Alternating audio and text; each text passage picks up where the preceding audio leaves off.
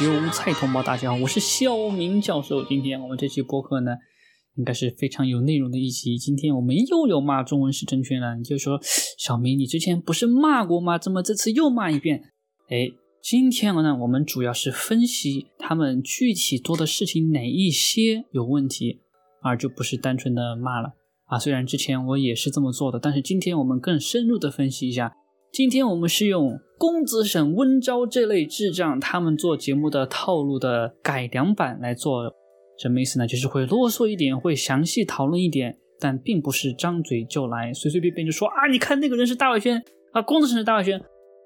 本频道不做这种事情啊，这种事情特别的 low 逼，而且呢就特别的没有良心，你知道吗？你看这个温昭，对吧？就不过就是被我说了一次抵制温昭，或者是抵制大 V 运动，为什么呢？因为他们不说什么报道，就是人口贩卖的事情啊，大选的事情啊，然后转向啊之类之类的，对吧？啊，也不是说真正的就抵制他，然后呢，他们看到哇，这个小明跟朱妹他们的流量起来的好快，你知道他们当时刚刚开始频道的时候，他们流量是起的很慢的，很慢很慢很慢的。啊，就是说他们整个这个过程我是看在眼里面的，所以说他们为什么嫉妒呢？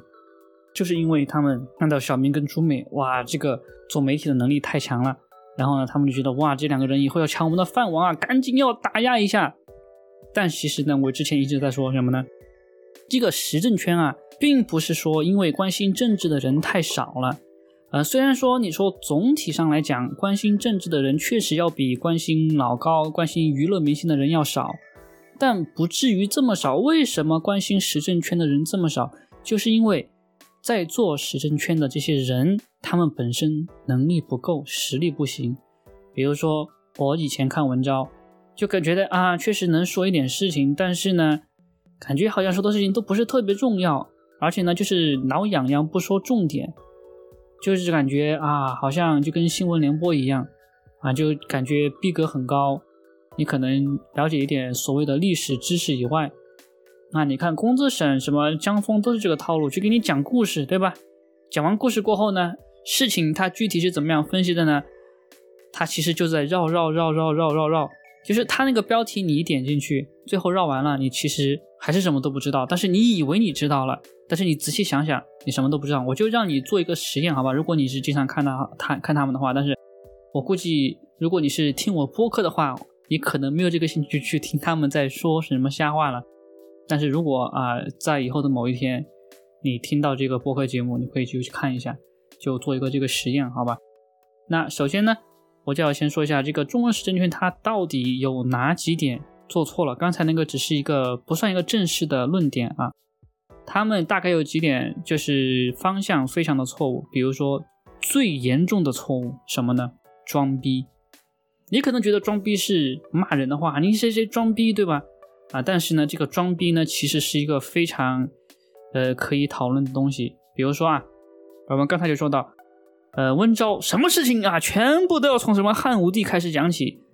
啊，一讲到什么什么现在事情，就说啊，中国历史上也出现过这种东西，比如说什么汉武帝呀，对吧？什么曹操啊，啊，什么刘邦啊，反正就开始扯这些，然后说啊，你看现在也是这个样子的。但其实现在的事情他分析了多少呢？也是张嘴就来，这个是待会儿我们就会讲到的问题啊。我们举个实在一点的例子，好吧？比如说就是赵薇这次事情啊，比如说你看公子沈啊，我在油管上分析过，他要分析赵薇的事情，他根本就没有分析。他只说了现在赵薇好像被封杀了，然后呢，赵薇，嗯，有关系的人也被封杀了，啊，马云被封杀了，然后他就开始不讲这个事情了，他开始讲，哎，你看以前中国历史上这种事情经常出现，啊，就跟那个温昭其实是一个套路，啊，我现在都有点怀疑他们是不是背后就是同一群人在写稿，反正就感觉好像他们的套路都特别的相似，为什么他们会用这种套路呢？第一个就是拖时间。这个是很显显而易见的事情，因为他们一个节目呢，他们分析不了这个事情本身的时候呢，他们就没有什么好说的。如果没有什么好说的，那就必须要啊，就讲以前的什么历史知识啊，然后呢来填充时间，又可以说你看我懂得很多。然后你看我跟朱妹怎么分析赵斌赵薇这个问题的，对吧？首先分析共济会，首先分析这个阴谋集团，然后分析赵薇她以前的一些事迹，比如说她以前。被主流媒体攻击。中国的主流媒体，大家知道，中国的主流媒体那就是共产党，对吧？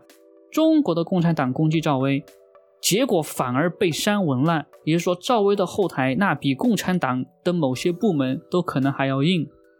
然后呢，他是一个把日本的旗子穿在身上的这么一个人啊。当时我记得我看到那个新闻的时候，那个时候。呃，跟现在比啊，那个反日情绪还要更严重，因为那个时候日本动漫还不像现在这么流行嘛，对不对？现在大家都看日本动漫呢，看动日本的那个啥，对吧？现在我们这个反日的情绪就比较清淡一点，但是呢，在网上啊，还是可以轻易的被炒作起来。那个时候就不是可以被炒作起来，那个时候就是一一点一点火啊，整个班上或者整个集体网上全部就燃了啊！你要说日本哪里哪里好。那就会被群起而攻之啊！今天你说日本好，都还不会这样啊！就在那个时代，他做了一个日本的旗子的衣服穿在身上，那就就表明就什么，就是他知道啊，这个中国反日，但是呢无所谓，他就是穿了，他就是拍照拍出来了。你中国封杀他，你封杀得了吗？也没有，他现在赚钱还不是赚的很多，他不靠什么演影视剧什么什么赚钱啊，后面还不是拍什么片啊，做导演什么的。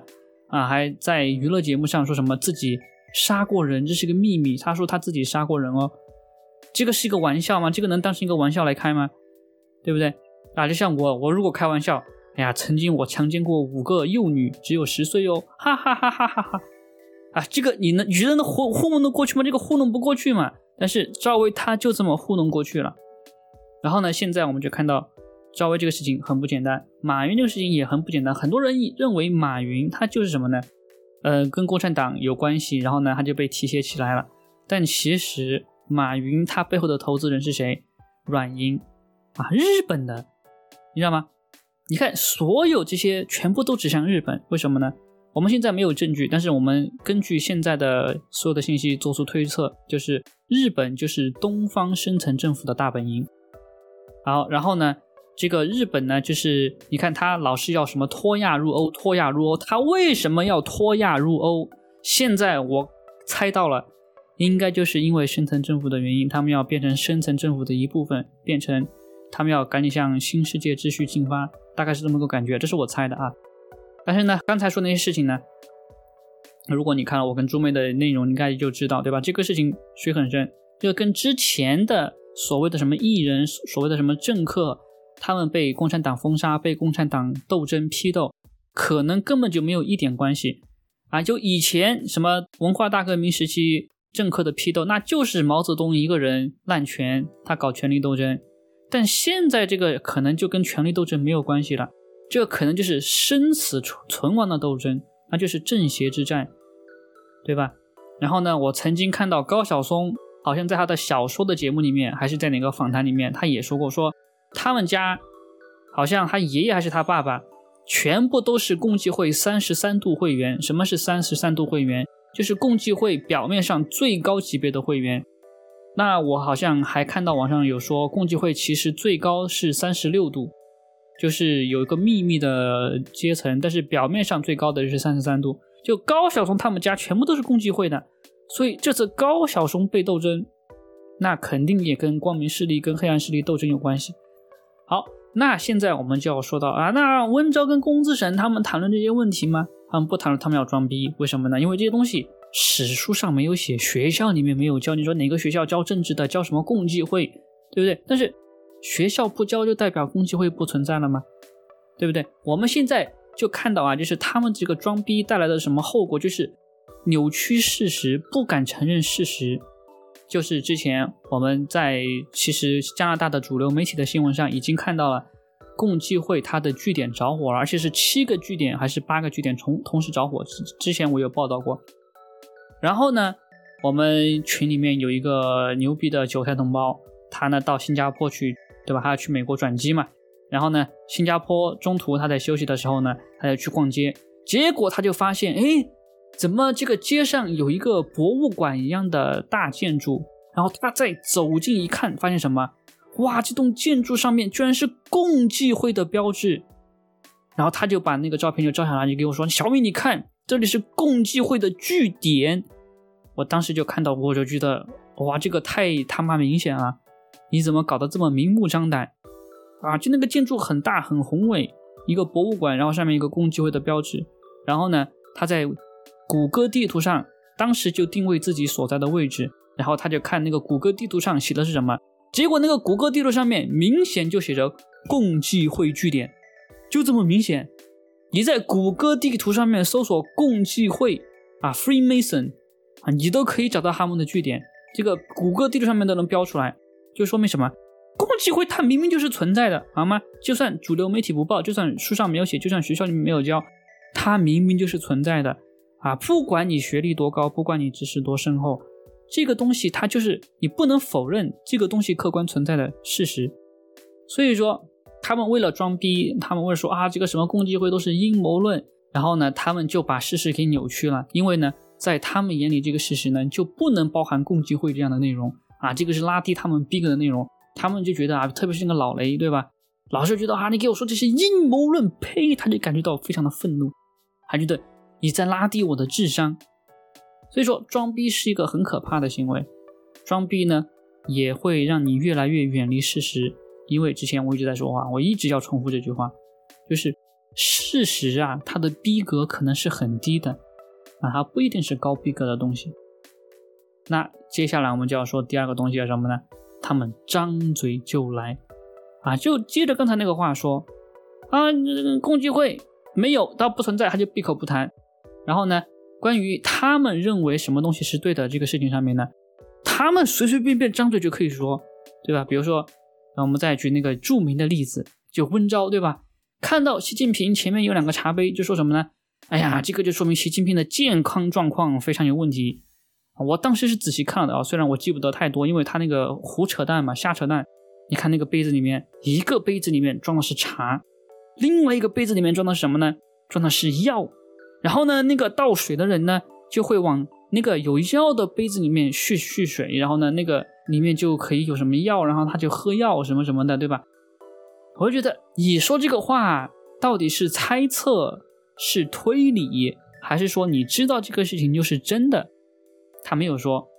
但是呢，按照他的那个影片内容散布出来，他就让你觉得这个事情是真的，让你觉得这个茶杯里面装的一定是药，他就掌握真理，没有任何的佐证，没有任何的证据，然后嘛，这个书上也没有写。但是他就说，因为博古通今，所以我说什么都是对的。还有一个例子是什么呢？就是他之前不是报道那个有很多的所谓的亚裔，然后呢偷渡到英国，然后在那个车厢里面被冻死的事情吗？但是他们都说，那那些人全部都是中国人。然后呢就说啊，你看他们中国那边跑出去怎么怎么样，然后就开始说中国政府怎么怎么样，中国共产党怎么怎么样，然后就开始那个套路，你都懂的。结果最后发现什么呢？那些人全部都是越南人，全部都是越南裔。哎，这下，哎呀，这个脸上挂不住了。文昭做件什么事情呢？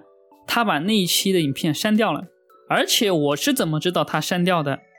因为我看东京自干五就是攻击他的人，对吧？因为这个五毛阵营跟这个所谓的民主斗士反贼阵营是势不两立的嘛，所以说我看到他们就相互攻击，就挺有意思的。我就发现，哎，这个五毛有时候说话也是有点道理的。比如说，你看那个东京自干五，他就说你为什么删了？为什么删了？我去找一下，真的删了。然后之后文昭也没有做这个事情，做出什么更正什么什么的。哎，然后其他所有的跟着文昭风向走的人，也对这个事情没有发表意见，就说他们集体报道了一个假象。按照他们的话来说，他们说我造谣嘛，他们那个才是真资格的造造谣，对不对？但是他们全部都哎，集体就。哎呀，没看见，没看见，我们继续做节目吧，继续做节目啊！没有人记得，没有人记得啊！你放心，小明教授记得啊。等小明教授牛逼的时候，他们这些破事啊，全部给他们重新的复习一遍。啊，那你就可以看到，对吧？他们这个张嘴就来的本质，为什么他们要说我造谣呢？就是因为他们知道，他们就算一个团队都抵不上我一个人，就这么牛逼。所以说他们说啊，你看小米造谣，中美造谣，怎么怎么怎么样，怎么怎么怎么样。啊，这个就是出于对本教授实力的恐惧啊，这个一定是这样的。你可能觉得啊，小米你就是在吹自己，对吗？你就把自己想的太牛逼了。我之前也没有觉得是这样的，但是后面我跟几个业内人士沟通交流的时候，发现他们真的是这么想的。啊，这个细节我就先不说了啊。然后呢，大家都知道，我一直非常鄙视志奇七七，还有他那个智障团队，啊，就是什么话都不会说，什么事情都不会分析，只是呢复读机而已，然后就把主流媒体的各种风向全部总结出来，CNN 说了什么，BBC 说了什么，然后呢，呃，网民说了些什么。如果呢，CNN 和 BBC 没有报道呢，那就把网民分成几个派别，网民 A 类说什么，B 类别说什么，C 类别说什么，然后呢，把这些全部给你说一遍，就是复读机嘛。这个很明显是复读机，你可以看到这个智奇七七他的频道从来没有任何一次是发表过他们自己的见解的，他们每次所谓的发表他们的意见，发表他们的立场，都是那种骑墙派。什么是骑墙派呢？就是有一堵墙。这堵墙呢，会把这个地分成两个部分，左边和右边，对不对？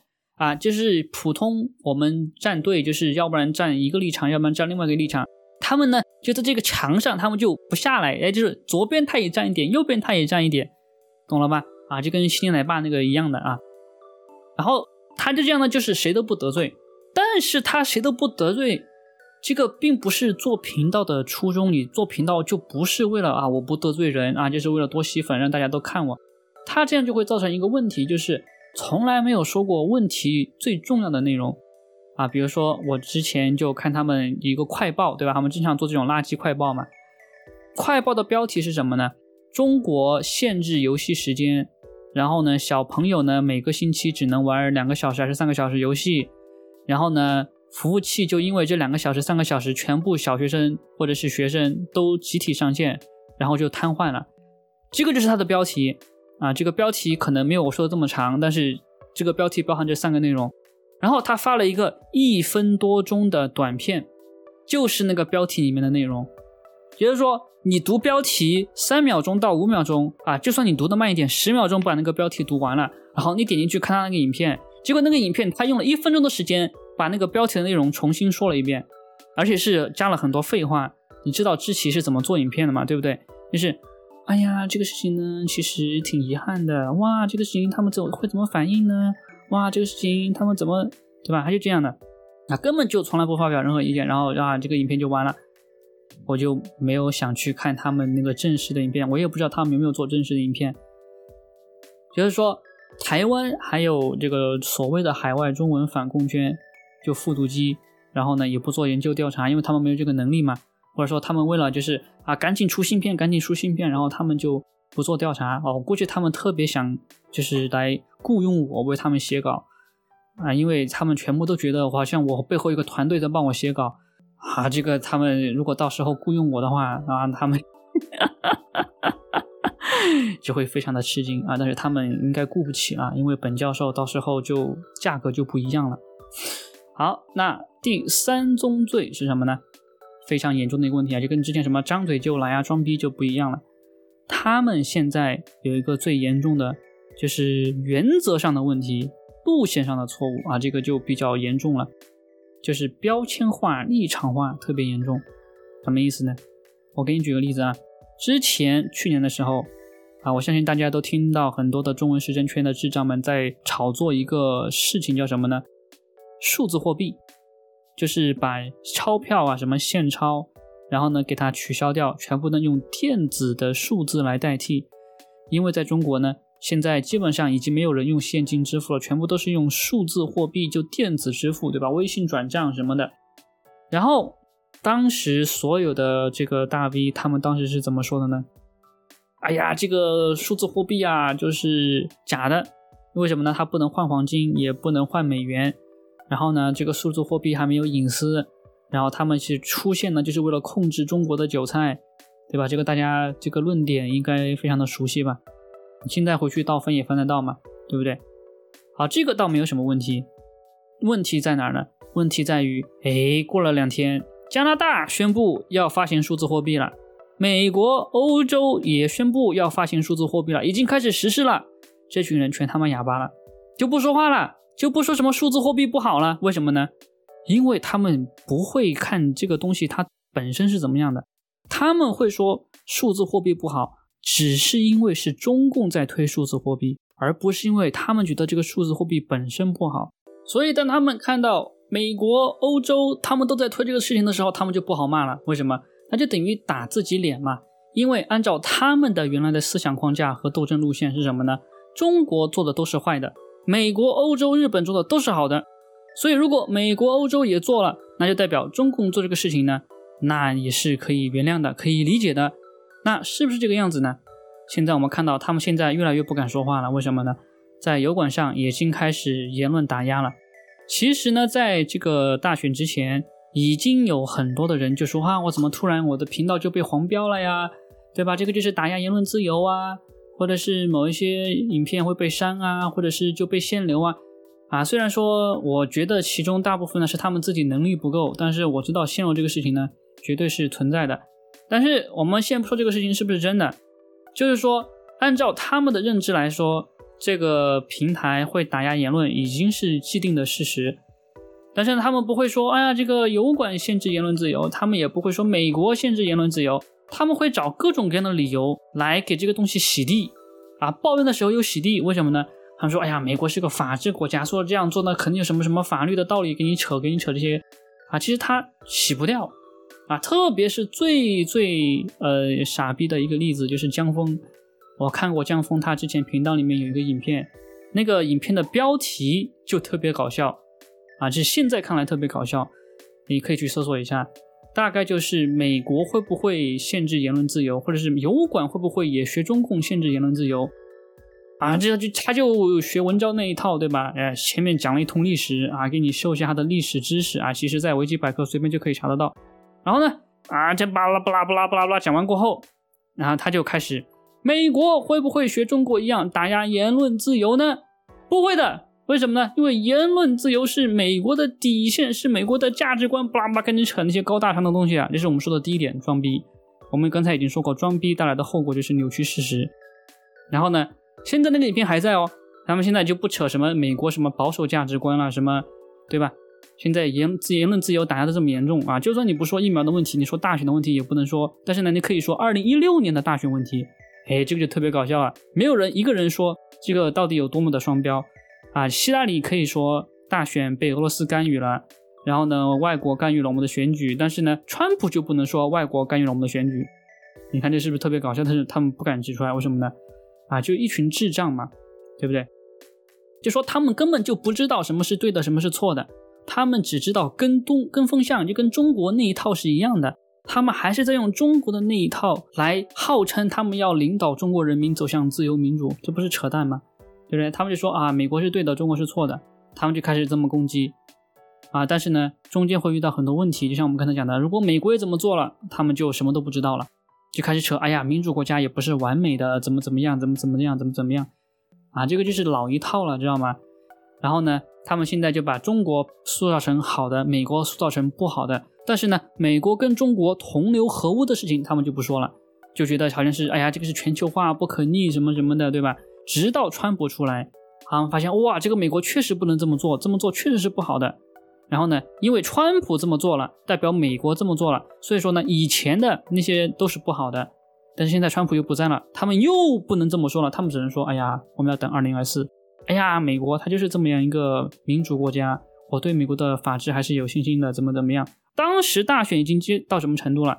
当时美国大选已经玩了很多月了，就是。在疫苗推出之前，然后呢，我们就在底下就谈论嘛，就这个大选的事情。他跟我说：“你看这个有一个人一个小组，他们在调查大选选票的事情。”然后我就说：“那我看一下吧。”然后就看了，就是这个人呢，他就组织了一群妈妈，对吧？然后他们就到各个地方去验证选票，就是说选票上面有一些记录，他们从政府那边买这个记录，然后呢，这个记录上面呢就有地址。然后所有的美国的那些妈妈，因为他们在家嘛，然后呢，没有那种所谓的正经工作啊，这个特别要强调一遍，为什么呢？因为这个所谓的正经工作，就是把社会绑架在自己手里面，让他们不闹事的一种体系啊。这个当然不是今天的内容了，但是那些妈妈就很伟大，他们就一个一个地址的去跑，就看那个地址是不是有住人，然后发现选票里面大部分的地址全部都没有住人。或者是住的不是原来那个选票上面写的人，就证明这个选票有大规模的舞弊现象，就是那种幽灵票，对不对？那这个事情一出来过后呢，斯坦就说：“你看这个东西可以在法院当做证据什么什么的。”我就说这个东西它不可能能上到法院的。比如说最高法院，他就可以说你没有 standing，对吧？standing 就是你没有起诉的这个资格，他就可以随便给你驳回去啊，他不需要审这个东西啊。斯坦也说啊，那也是也是也是，但是呢，我就说这个不要指望什么法院了，法院就不管用了，我们要指望革命，指望斗争抗争，你知道吗？他说你不能这么说，我还是相信美国的法治。你看到没有？就是他的认知在在什么层面，就是已经到这种程度了。他还在信誓旦旦的说：“我相信美国的法治。”他们这个就是这个他的认知跟其他的认知啊，其实是大同小异，就什么呢？拒绝认清现实，然后呢，对对和错的这个认识呢，就停留在标签的认识上面，因为他觉得美国一定是对的啊，中国一定是坏的。当然，中国基本上都是坏的啊，这个没有什么好洗的。但是不是说美国什么就对了？你看台湾对吧？台湾为什么要黑台湾？不是因为我在黑台湾，是因为台湾本身就很黑。我只是把这个事情说出来了而已。就像你老婆在外面跟别人男人睡，我跟你说你老婆跟别人男人睡，然后你就打我，你说我出于什么居心跟你说这个问题啊？这不扯淡吗？对不对？好，所以说现在他们这个第三个罪，只认标签，只认立场，根本就不知道什么东西是对的，什么东西是错的啊。关于台湾帮助中国遣返难民这个事情，他们从来没有说过。他们说啊，中国你看对，呃，名誉人士怎么怎么迫害，但是呢，对于帮助中国到处抓捕名誉人士、到处遣返名誉人士的台湾政府，哎，不敢说了，为什么呢？因为他们很多钱都是台湾那边来的呀，不敢得罪台湾人啊。这个就是我们要扯到的第四点什么呢？眼里面只有利益啊，没有原则，是吧？就坐在背后数钱就可以了。你想想是不是这个道理？你想想，他们在说台湾问题，都是台湾好棒棒，蔡英文好棒棒，对不对？因为为什么呢？蔡英文现在有网军了，就是说你可以攻击，你可以怎么样啊？当然，我们已经接受很多网军的攻击了啊，这个不重要。但是呢，这些所谓的大 V 们，他们就知道里面的利害关系啊，我也知道啊，但是我比他们级别要高一点。你看这个温昭，我们再说温昭，对吧？这个龚自成啊，还有什么江峰？啊，基本上说谈问题，他们只会说一个方面的问题，什么问题呢？要不然是小粉红，要不然是武统。为什么呢？这两个话题看的人最多，流量最高。啊，我我也做过，所以我知道。啊，这个有一个直接的证据什么呢？就有一个频道主叫什么呢？叫说瞎话的徐某人。他以前呢在做所谓的说瞎话的影片系列当中，就发表自己对政治的见解，没有人看，为什么呢？因为他太无聊了，而且他说的观点也不新颖。也不会装逼，然后呢，啊，他其实装逼装的挺明显的啊，只是他他不会那种装装逼让别人来买账。好，总之呢，他就一直在做这方面的内容啊，就跟那个强国反贼差不多，对吧？然后呢，他偶然做了台湾的话题，他就做了什么呢？那个武统的问题，看的人哇，突然就十万二十万了，知道吗？然后呢，他还是在做一个什么说瞎话的问题，在评论政治，然后没人看，一点人都没有看。然后他就发现，哎，我怎么做这个武统的方面，做军事方面就有人看呢？然后他现在的频道全部就做军事方面的频道，你继续去看他的频道，对吧？为什么呢？有流量啊！所以说，你觉得他关心自己说真话还是说瞎话吗？他不关心这些，他经常以前在自己频道卖人设，现在也在卖人设，对吧？我说真话，你让我说假话，对不起，我做不到。我的频道的名字就是说真话。你让我出卖良心，像小明猪妹一样骗钱？呸！然后呢，其实做的内容全部跟他的信念没有关系，就是讲，哎呀，这个武器怎么样，那个军舰怎么样，现在要打仗了，懂了吧？所以说，你看那些人做的内容跟他们实际的信念，跟他们所宣扬的东西，到底有没有重合的地方？基本上是没有的啊。比如说，你看温昭，他怎么样呢？呃，基本上对墙内的问题呢。没有提供过实质性的帮助，但是呢，对于他频道的收费方式，他非常上心。就是你看他这个温州打 CA 对吧？这个他的网站，然后上面有个什么会员频道对吧？这个会员频道要收费嘛？他就觉得，哎呀，我怎么让墙内的韭菜同胞也能够看我的会员频道呢？他就专门去找人，就开发了一个墙内付费频道。就是他说，哎呀，这个墙内的韭菜同胞，我来拯救你们了。你现在在墙内也可以直接付费看我的会员频道的节目了，这个搞不搞笑，对吧？我当然我又不是说要叫他帮韭菜去偷渡什么的，对吧？但是你做事情，他做的实事就是跟自己利益切身相关的事情啊，其他的实际的事情呢，我不知道他有做过什么啊。一说刘大胜，刘大胜都做的实事比他多。刘大胜他至少拯救过什么难民，对吧？虽然说好像好像因为钱的事情好像起了一点争议，但毕竟刘大胜他是亲自去帮过实际的受过迫害的韭菜同胞的，他去移民监狱接过人救过人的啊，这个倒不能否认啊。那个老黑对吧，也是对吧？就是提供什么移民咨询啊，教给你讲怎么具体怎么移民啊，你怎么什么阶段怎么样移民，他都有教。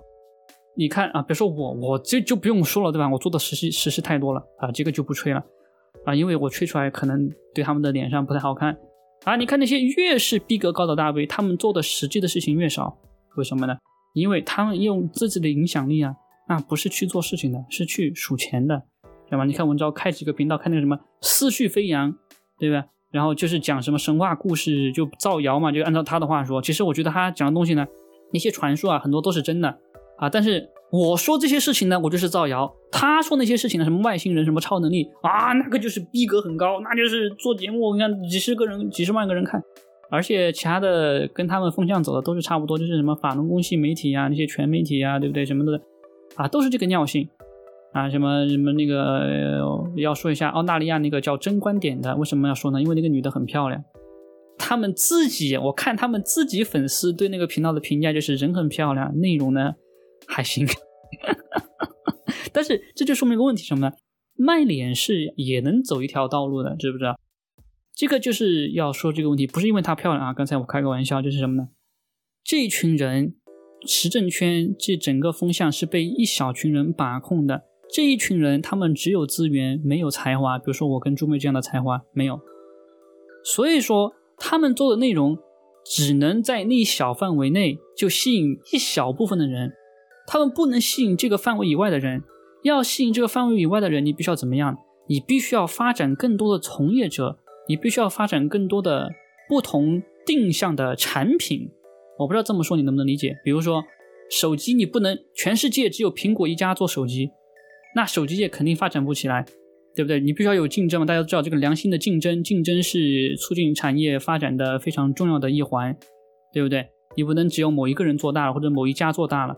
那不行，然后呢，你不同的产品也可以满足不同人的需求。比如说苹果手机，它虽然确实做的还算很好，但是它不能满足每一个人群的需求。比如说很多的韭菜同胞，他就不想要苹果的手机，为什么？他就没有办法做什么自动，哦，不是那个个性化呀，对吧？没有办法什么双卡双待呀，啊，那个手机的续航量不够啊，屏幕不够大呀，他都不喜欢这些啊。所以说，这个任何的产业都是这个样子的，这这个时政圈也是这样子的。